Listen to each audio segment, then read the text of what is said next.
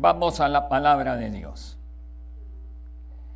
El 20 de noviembre de 1857 se le fue mostrado a Elena G. de Huay una visión que la dejó completamente asombrada.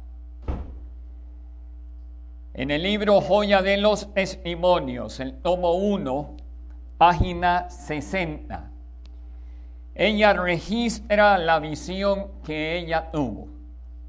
Vi al pueblo de Dios poderosamente sacudido, algunos con robusta fe y clamores de agonía intercedían ante Dios debido al sacudimiento a la situación terrible por la cual el pueblo de Dios estaba pasando, dice que como resultado de ese sacudimiento, algunos tomaron una actitud de clamor, decidieron clamar a Dios. En agonía, intercedían delante de Dios estaban pálidos, por lo menos así dice la sierva del Señor que los vio, estaban pálidos y sus rostros demostraban la profunda ansiedad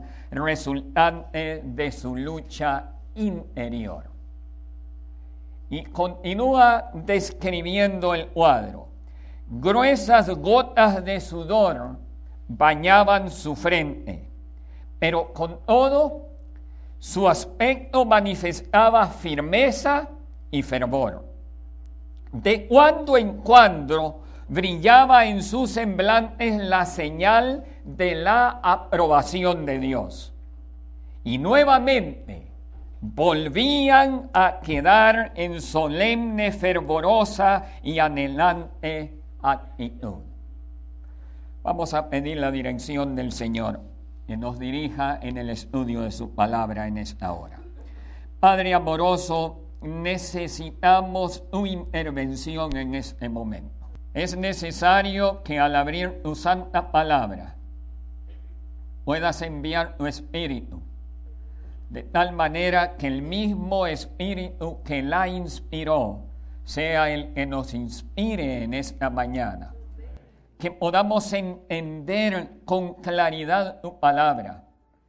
Aquellos que están distraídos o a lo mejor cansados, agobiados y quizás están a punto de dormir. Te rogamos, Señor, que tu espíritu nos despierte, de tal manera que podamos estar atentos a las palabras de tu voz. Rogamos pues tu guía y la sabiduría de lo alto. Lo suplicamos en el nombre precioso de Jesús. Amén. Amén. Este cuadro visto por la sierva del Señor es un cuadro muy solemne. Se acerca una gran tormenta, eso es lo que ella está describiendo. Se acerca una gran tormenta, se aproxima un huracán que arrasará con todo aquello que no esté firme. Y una de las señales más destacadas de que nos estamos aproximando al tiempo del fin es la fiereza con la cual el enemigo está atacando a la iglesia en conjunto. No sé si tú te habrás dado cuenta, pero las osas se están poniendo feas.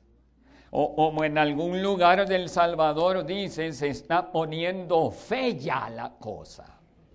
Hay un ataque del enemigo. Y él está atacando de diferentes formas, dependiendo cómo la iglesia vaya marchando. Hay ataques que el diablo los hace de afuera. Pero los ataques más peligrosos son los que vienen de adentro. Porque no los esperamos. Y cuando menos lo sentimos, ¿no es cierto? El enemigo está arrasando por dentro. Cuando nosotros estamos esperando el ataque a lo mejor de afuera, pero el enemigo está atacando dentro de la iglesia. Hay tantas iglesias que están sufriendo una división interna y ese es un zarandeo, ese es un tipo de zarandeo. Cada verdadero seguidor de Cristo será atacado individualmente. Y no te sorprendas que muchos, muchos están pensando abandonar las filas de la iglesia. No te sorprendas de que muchos quizá ya abandonaron la iglesia. Muchos que formaban parte de esta iglesia por alguna razón ya no están aquí en esta iglesia.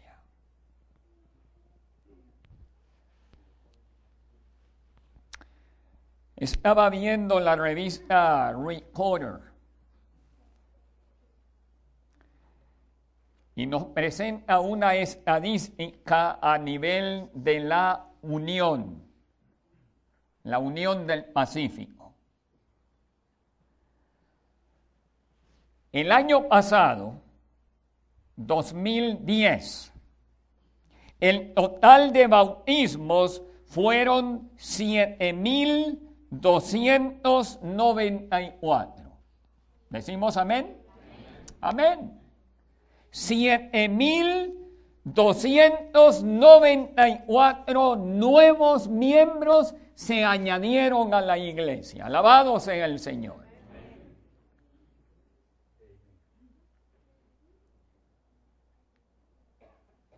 Pero ahora viene la noticia triste.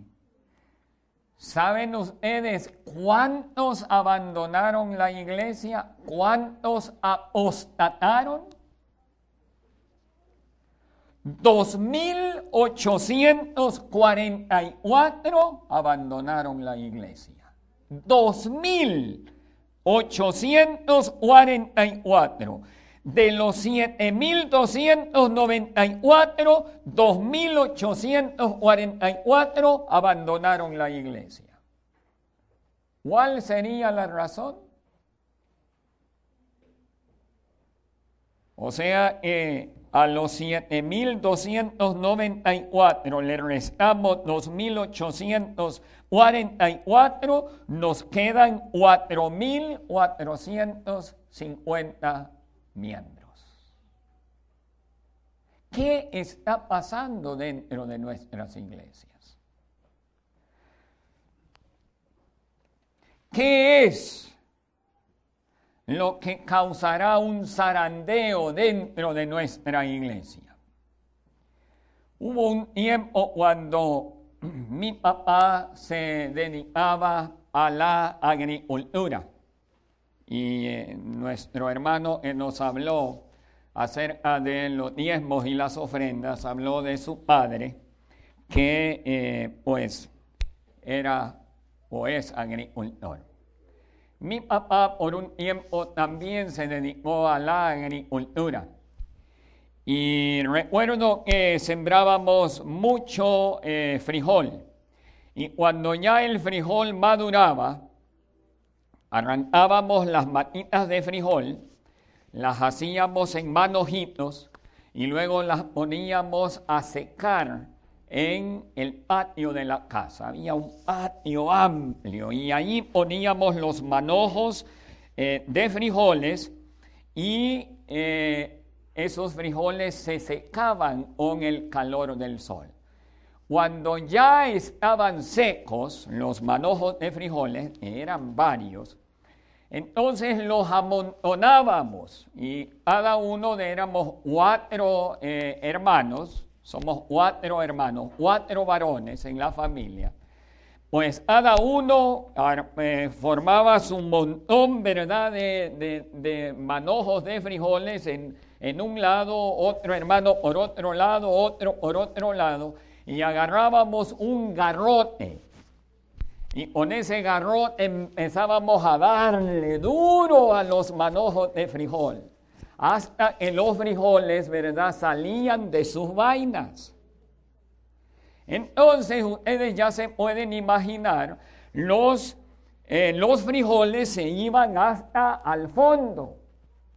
Y la basura, ¿verdad? Todo eso, pues agarrábamos la basura, la sacudíamos y luego la tirábamos a un lado y quedaba el montón de frijoles, pero con un montón de basura. Para que los frijoles quedaran limpios, habían varias maneras para, para proceder y limpiar esos frijoles. Una de ellas, por ejemplo, era que eh, poníamos una lona, más o menos ahí donde está la pared, y entonces poníamos, poníamos unos sacos o, una lona larga, ¿no es cierto? Y la tendíamos hasta a donde estaba la otra lona, y la, la amarrábamos, y entonces agarrábamos de ese montón de frijoles o basura, agarrábamos con un tarro o en un recipiente, ¿verdad? Y tirábamos los frijoles para, para la lona, y entonces en el en el espacio, ¿no es cierto?, que llevaba para que los frijoles llegaran hasta la lona, pues la basura quedaba a dónde? Pues quedaba en el espacio, ¿verdad? Y solo los frijoles alcanzaban a llegar a la lona. La basura quedaba en el camino. Esa era una forma. La otra forma, esto lo hacíamos generalmente cuando pues íbamos a cocinar los frijolitos, ¿verdad? Allí de, casa. Entonces, eh, agarrábamos en un recipiente, ¿verdad? La cantidad de frijol que íbamos a, cocinar y agarrábamos otro recipiente vacío. Salíamos al patio de la casa, calculábamos de qué lado estaba eh, el viento soplando en contra y entonces agarrábamos el recipiente, el recipiente tenía frijoles en esta mano y el vacío en esta, y lo íbamos echando, caminando en contra del viento. ¿Y qué sucedía con la basura? Se la llevaba el viento y solo caían los frijolitos limpios, ¿verdad? En el recipiente de abajo. Algunos están completamente de acuerdo conmigo porque están así.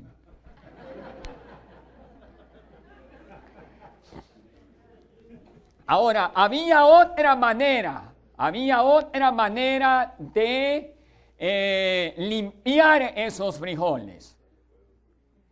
Otra manera. Y es la manera que encontramos en Amós capítulo 9, versículo 9. Vamos a abrir la palabra de Dios. Aprovechemos abrir la palabra de Dios. A lo mejor no la hemos abierto en toda la semana. Y hoy es la oportunidad de abrir la palabra de Dios y leer Amós capítulo 9, versículo 9. Dice, porque he aquí yo mandaré y haré que la casa de Israel sea, ¿qué dice? Zarandeada entre todas las naciones. Como se zarandea el grano en una criba y no cae un granito en la tierra. Ya vimos las dos maneras, ¿verdad? Como nosotros pues acostumbrábamos a hacerlo acá. Pero aquí está describiendo otra manera de limpiar el grano. Y habla de una criba, habla de una zaranda. Y aquí he traído lo que es una zaranda. o una criba. Yo iba a traer unos frijoles así llenos de basura y todo, pero dije yo, no, me van a regañar porque voy a, voy a hacer, voy a, voy a hacer basura allí en la iglesia. Así que me limité, ¿verdad?, a no traer los frijolitos, ¿no? Y porque también, si no, me, me los iban a quitar los frijolitos también. Entonces, mejor decidí dejarlos allá. Bien, la manera como se limpian eh, el grano en la criba es de esta manera, utilizando la zaranda. Se echan los frijoles con toda la basura, ¿no es cierto? Y entonces, ¿qué hace usted? La zarandea, así de esta manera. No así. Porque si no, no pasa nada. La basura siempre está allí. No, se tiene que zarandear así. Así como algunos necesitamos zarandearlos ahorita para que se despierten. ¿Verdad? Así. Y entonces, ¿qué sucede? La basura se cae. Y dice el texto, fíjense lo que dice el texto, como se zarandea, parte final del versículo, como se zarandea el grano en una criba y no cae un grano en tierra. Lo bueno, ¿cuál es el propósito del zarandeo? ¿Cuál es el propósito del zarandeo? Lo bueno, el grano, tiene lo que sirve lo que funciona, eso se queda. Lo que no sirve, se asegura que ¿qué? que caiga, que salga. Ese es el propósito del zarandeo. Habiendo dicho esto, apreciados hermanos, hay algunos, fíjense lo que voy a decir, hay algunos que piensan que por la iglesia no es perfecta, que por la iglesia no está haciendo las cosas como ellos piensan, dicen ellos, la iglesia ha apostatado, por lo tanto yo me salgo de la iglesia de acuerdo al zarandeo, ¿qué es lo que sale de la iglesia?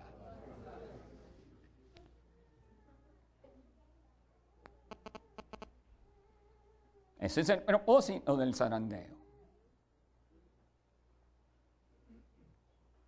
Y apreciados hermanos, la iglesia necesita ser zarandeada para ver cómo está nuestra fe para ver cómo está nuestra condición espiritual.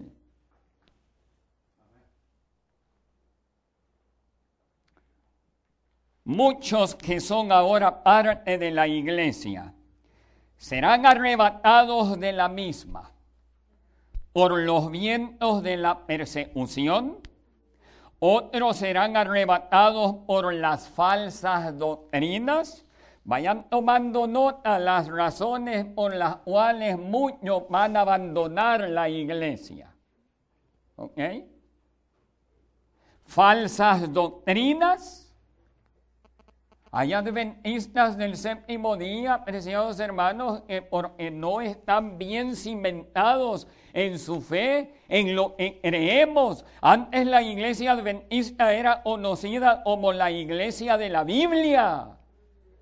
Pero ahora cualquier hermanito que anda predicando allá afuera se encuentra con un adventista y comienza, ¿verdad?, a hablarle y a atacarlo y el adventista se queda, no sé, le voy a preguntar al pastor. Y no es así.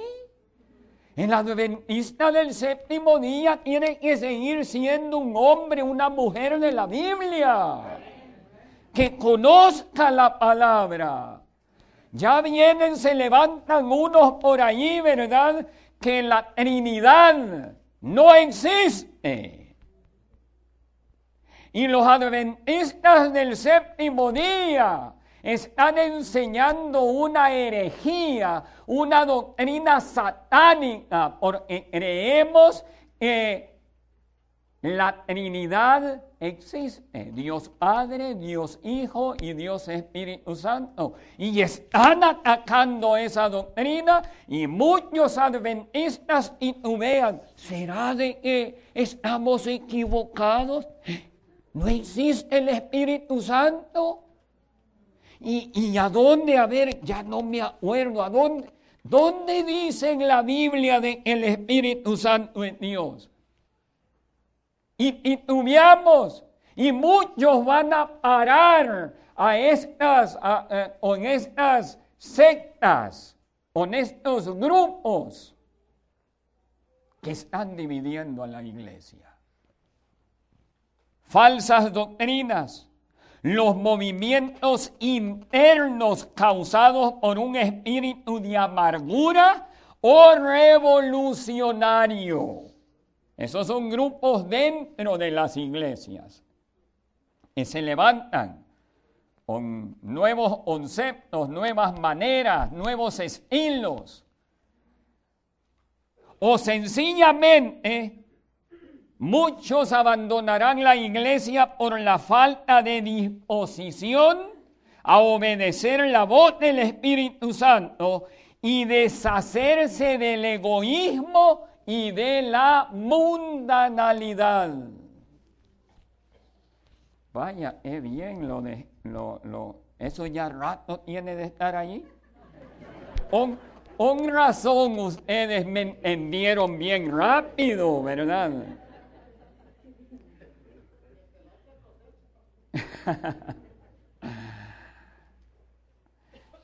La última parte que yo mencioné acá, por la cual muchos van a ser zarandeados y van a abandonar las filas de la iglesia, es porque la falta, dice, de disposición a obedecer la voz del Espíritu Santo y de deshacerse del egoísmo y de la mundanalidad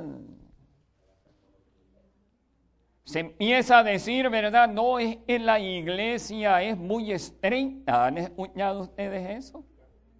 ¿Sí? ¿Saben qué? Hay muchos que quieren escuchar un evangelio barato. En inglés, a cheap gospel. ¿Verdad? Cheap gospel. Yo quiero un evangelio a precio de me lo llevo. Esto me gusta, esto me encanta, o esto no, esto no me gusta. Cuando se empieza a hablar, no es cierto, de normas, de principios, no me gusta. Mejor me voy a una, no es cierto, donde continuamente nos estén, ¿verdad?, apachando. ¿Verdad? Donde nos estén eh, eh, eh, nos, bien. Pero cuando viene el zarandeo, no aguantamos entonces. Es necesario proclamar un evangelio completo. ¿Cuál es el único deseo del Señor al permitirnos pasar por el zarandeo? Testimonios Tomo 1, página 99 dice, Dios está zarandeando a su pueblo. Él quiere tener una iglesia limpia y santa. Así como se quiere tener los frijolitos limpios, ¿verdad? ¿Sí? Porque usted no va a echar los frijoles en una olla con basura y con las piedras. Usted ha estado comiendo frijoles y de repente una piedra ¿Le ha salido una piedra? Pero y horrible es eso, ¿no? O, o, cuando usted, ¿verdad?, le dan un vaso de agua y anda un pelo nadando en el agua. ¿Cómo, cómo lo siente usted? ¿Verdad que no? No. Tiene que estar el vaso como limpio, limpio, los frijolitos limpios. Ese es el propósito del zarandeo. Muy humilde puede ser la casa donde usted vive, pero Dios quiere que viva en una casa limpia. Muy humilde puede ser el vaso, puede ser de barro, puede ser de, de plástico, pero ese vaso tiene que estar como limpio para tomar agua. Este es el propósito del zarandeo. Nosotros no podemos, continúa diciendo el espíritu de profecía, nosotros no podemos leer el corazón del hombre. Pero el Señor ha provisto medios para mantener a la iglesia pura. Interesante, ¿no? A veces nosotros pues queremos limpiar la iglesia, nosotros lo queremos hacer. Y nos podemos equivocar. Dejemos el Señor se encargue. Y vienen entonces los vientos de doctrinas confusas, movimientos extraños, aquellos que no estén bien cimentados, van a salir de la iglesia. No te sorprendas, no te sorprendas. Y muchas veces eso es para, disculpen que lo diga de esa manera, pero muchas veces eso es para bien de la iglesia. Porque muchas veces, apreciados hermanos, la iglesia no crece porque hay mucho pecado dentro de la iglesia. Disculpen que lo diga, pero así es. Entonces Dios se encarga de limpiar, de zarandear para que la iglesia esté en condiciones de recibir las bendiciones de Dios. Bien, rápidamente quiero compartir con ustedes cuatro causas que producen el zarandeo. Número uno, indiferencia y descuido. Número uno, indiferencia y descuido. Cuatro causas que producen el zarandeo. Número uno, ah, indiferencia y descuido. Cuando Elena G. de White dice que vio en 1857 al pueblo de Dios siendo sacudido poderosamente, vio un grupo agonizante que suplicaba la ayuda divina. Literalmente ella dice, con fe robusta y gritos acongojados, clamaban ante Dios. Por un lado había un grupo, estaba, ¿no es cierto?, vehementemente pidiendo el poder de Dios, orando fervientemente. Pero por el otro lado, vio a otro grupo en un estado indiferente, indiferente. ¿Ustedes saben lo que es ser indiferente? O sea, miren, indiferente es, así como veo algunos ahorita, Uno puede estar haciendo acrobacias para llamar la atención para el escuche y, están así. A ver cuándo va a terminar el pastor. Yo me quiero ir para la asa. Indiferencia, o sea, da igual, ¿no? O sea, da igual. Aquí puede traerse al mejor orador, puede traerse al pastor bullón, puede traerse a Elías, a, Juan el Bautista y hablar y, nosotros, ya va a ser hora que termine. Indiferencia, vamos a hacer obra misionera, nada los mueve.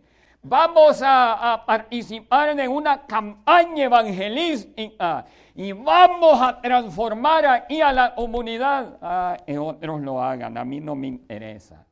Indiferencia total, le da igual.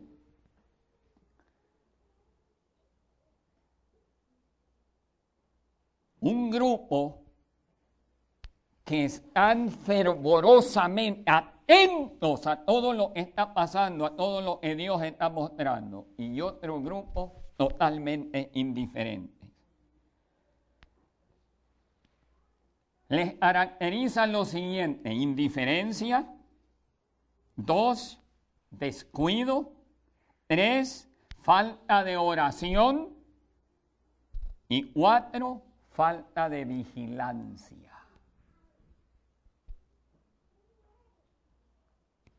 ¿Qué creen ustedes que va a pasar con este tipo de personas?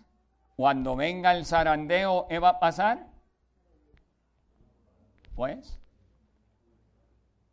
no van a llegar a la lona. ¿Se acuerdan? Se tiran los frijoles, ¿verdad? Y no llegan a la lona, van a quedar a medio camino. Así va a suceder. Número dos. El primero, causas que producen el zarandeo, indiferencia y descuido. Número dos, falta de firmeza en la observancia del santo día de reposo. ¿A poco, pastor, el guardar el sábado es importante? Claro que es importante. El séptimo día, el cuarto mandamiento, identifica al pueblo de Dios. Pero ¿cuántos de nosotros, muchos de nosotros, si desde ya estamos tomando el sábado con indiferencia? y no somos respetuosos con el sábado.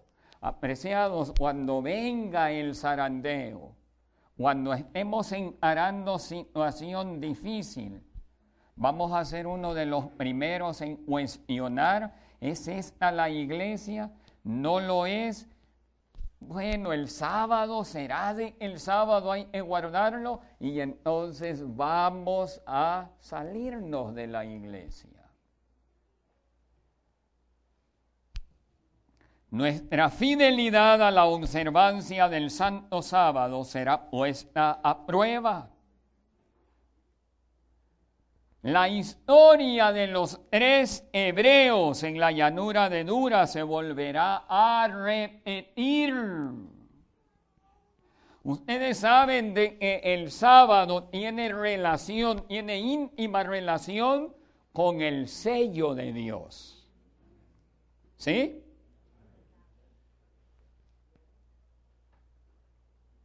Tiene íntima relación con el sello de Dios. El cuarto mandamiento.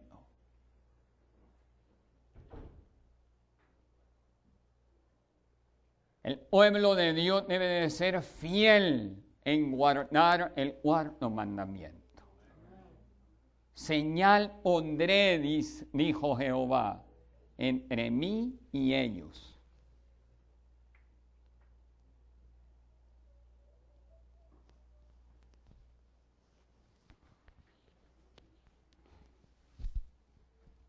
La historia de los tres hebreos en la llanura de Dura se volverá a repetir.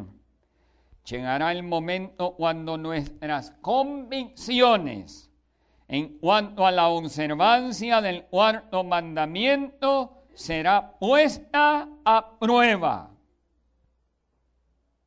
Pero como muchos están tomando el sábado de manera muy liviana, serán los primeros en abandonar las filas del pueblo de Dios. Lo sea más fácil. Guardar el cuarto mandamiento, eso es legalismo. Eso es lo que muchos andan diciendo por ahí. Ya no es una doctrina distintiva del pueblo de Dios. La mayoría guarda el domingo. Después de todo, ¿qué diferencia hay? lo que Dios quiere es que yo le adore, ¿no es cierto? Así que yo le puedo adorar en cualquier otro día, ¿sí o no? Es que no es lo que yo pienso, es lo que la palabra de Dios dice. Así de sencillo. Es lo que Dios dice, no lo que yo pienso. Yo lo puedo racionalizar de, diferentes maneras. Hacer acrobacias con la Biblia. Hacer interpretaciones antojadizas, acomodadas a lo, a lo que yo quiero, a lo que yo pienso. Pero no es eso. Cuando Dios le dijo a Caín y Abel que trajeran sacrificio, Dios dijo sacrificio. Pero Caín trajo no un sacrificio. ¿Y cuál fue, eh, cuál fue la ofrenda que Dios aceptó? La de Abel, ¿por qué? Porque Abel trajo lo que Dios había pedido. No lo que él pensaba, no lo que él creía conveniente. La incomodidad, ¿no es cierto?, de traer un animalito y matarlo y ver la sangre. Eso a cualquier incomoda. Pues hoy en día hay muchos que nos incomodamos es el sábado, es, cuando más, más me pagan. Es cuando me dan el, eh, ¿cómo, le llaman? El overtime. Overtime. Y si yo no abro el negocio en sábado, pues voy a perder mucha lana. Voy a perder mucho dinero. Pero no es lo que lo, lo que yo quiero, lo que yo pienso, es lo que Dios me ordena. El sábado constituye una prueba para el pueblo de Dios. Dice el espíritu de profecía en Testimonios, tomo 1, página 463. No está lejano el tiempo en que cada alma será probada. Se nos obligará a llevar la marca de la bestia. Lo, lo que pasó, lo que paso a paso ha sucedido o han cedido a las exigencias mundanales y se han conformado con las costumbres del mundo, no encontrarán difícil rendirse a los poderes que gobiernan en lugar de someterse al ridículo, el insulto, la amenaza, la prisión y la muerte. En este tiempo el oro será separado de la escoria en la iglesia. Número tres. Número tres. Causas que producen el zarandeo. Falsas doctrinas y controversias religiosas. Falsas doctrinas y controversias religiosas. Si hay algo que está azotando a las iglesias hoy en día y las está confundiendo, son las falsas doctrinas y sobre todo las controversias religiosas. Nuestras iglesias adventistas están más involucradas en discutir asuntos sin importancia que proclamar las buenas nuevas a los que no la conocen. A mí me ha tocado, apreciados hermanos, estar en iglesias donde tengo que estar allí eh, eh, resolviendo conflictos, discusiones entre eh, pues doctrinas que ya no son claras para mí y me tambalean y ahí estamos tratando de resolver conflictos internos y la obra de proclamar el mensaje a aquellos que están muriendo afuera sin la fe, pues no se hace. Y una de las razones por las cuales, apreciados hermanos, hay tantos problemas en nuestras iglesias es porque no se está trabajando. Bien se ha dicho, en una iglesia que no trabaja, da trabajo. Pero una iglesia está bien ocupada trabajando, pues no hay tiempo, ¿verdad?, para andar en tonterías, ¿no? De chismes y contiendas y peleas, etcétera, etcétera.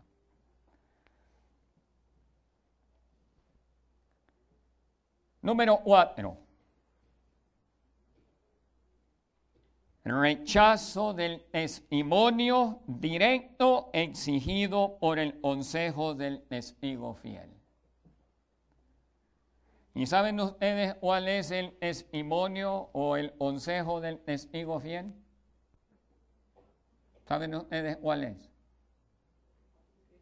Se encuentra en Apocalipsis capítulo 3. Apocalipsis capítulo 3, versículo 14 en adelante. Y ya lo hemos leído muchas veces.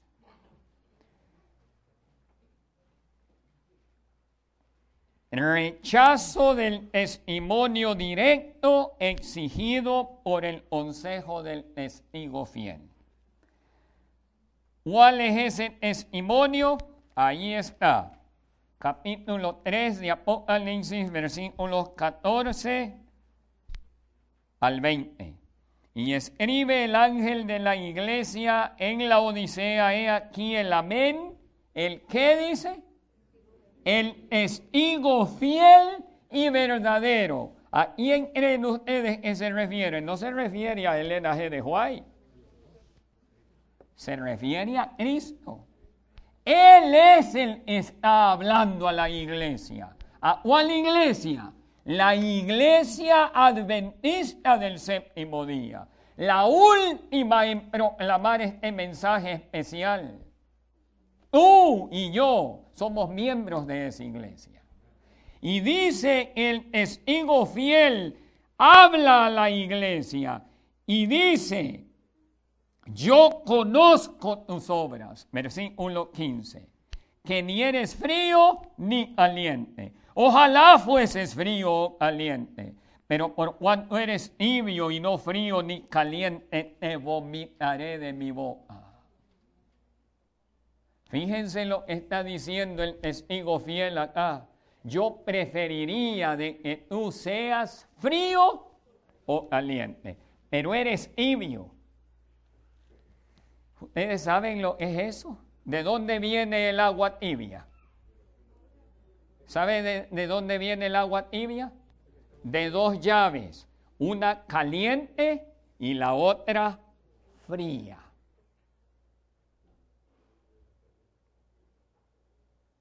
Entonces nosotros tenemos una mezcla de mundanalidad y fervor espiritual. le damos vuelta a las dos llaves, con un pie en la iglesia y con el otro en el mundo. Entonces, por eso el Señor Jesús dice, miren, lo tibio no me gusta, me causa vómito. Yo quisiera que mejor seas lo uno o lo otro. Porque si tú estás completamente en el mundo, hay posibilidades de que puedas salir de allí. Pero si estás con un pie en la iglesia y con el otro en el mundo, pues estás así, ¿verdad? Saboreando de las dos cosas. No, y ni saboreas ni de uno ni del otro. Y entonces vamos a llegar al final y vamos a decir, casi me salvo, pero te perdiste. Casi. ¿Verdad? Es como decir, ¿verdad? Por ejemplo, mi hijo cuando está jugando eh, fútbol y me dice, casi meto el gol. Ay, le digo yo, pero no me dices nada. Casi meto el gol. Casi me salvo, pero te quedaste afuera. Por eso el Señor Jesús dice, yo quisiera es, que seas frío o caliente, tibio, no me funciona. Ustedes saben, y uno cuando se va a bañar, ¿no? Le da vuelta primero, yo no sé si haces lo mismo que yo, ¿no? Le da vuelta al, a, o al primero, a la caliente, ¿no? Y ahí esperas un rato, por verdad, y fría y fría y fría, ratito empieza a ya está caliente, y le metes, o si no el pie, ¿verdad? Y ya, y ya, está caliente, y empieza a salir el humo, entonces le da vuelta a la fría y empieza a mezclar, si le tocas y le tocas, y luego y ya no metes, ¿verdad?, la mano, sino ya te vas metiendo, ¿no? Eh, comienza ya el jabón, eh, luego el shampoo, ah, no, si ya me puse shampoo, ya va, dos veces me puse shampoo, ya. el agua está tan rica, y allá la gente afuera esperando a ver cuándo, ¿verdad? pero el agua está tibia y ahí te la pasas y bañando y bañando. ¿Por qué? Es un estado de comodidad. Ah, qué es el agua tibia, ¿verdad? Y dice el Señor Jesús, así no me gusta, es una comodidad enfermiza. Estás un en la iglesia y con el otro en el mundo. No me gusta. Y entonces, ¿qué va a suceder con estas personas?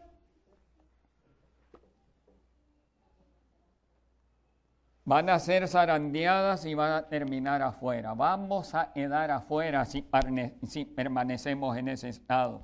Entonces viene la recomendación, por lo tanto yo te aconsejo que de mí compres oro refinado en fuego para que sea rico, vestidura blanca, la justicia de Cristo, para vestirte y que no se descubra la vergüenza de tu desnudez. Unge tus ojos con olirio para que veas yo reprendo y castigo a todos los que amo. Sé celoso, arrepiéntete. aquí yo estoy a la puerta y llamo.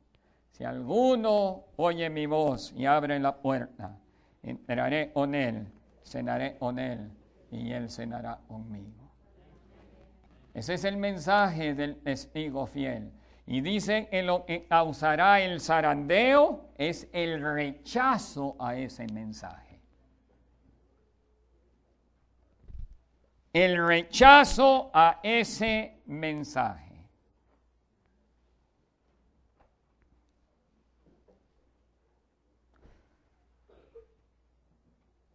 Ahora, apreciados hermanos, algunos piensan, pastor, tiene razón, la verdad es que estamos perdidos. Yo estoy en una condición paupérrima, la verdad estoy viviendo un cristianismo a medias, la iglesia está perdida.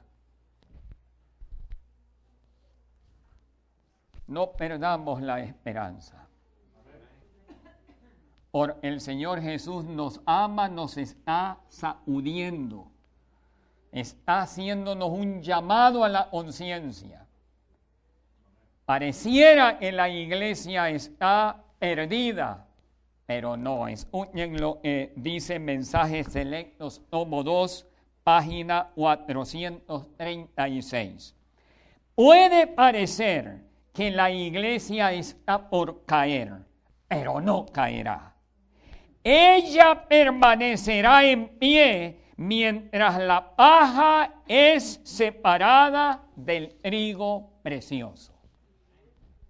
Hay algunos que dicen la iglesia está perdida, la iglesia ha apostatado. No, señores, hay diferencia en decir hay apostasía dentro de la iglesia a decir que la iglesia está en apostasía. Esas son cosas diferentes.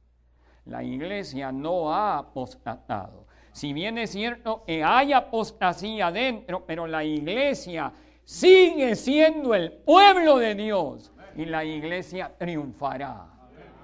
¿Quieres tú triunfar con ella?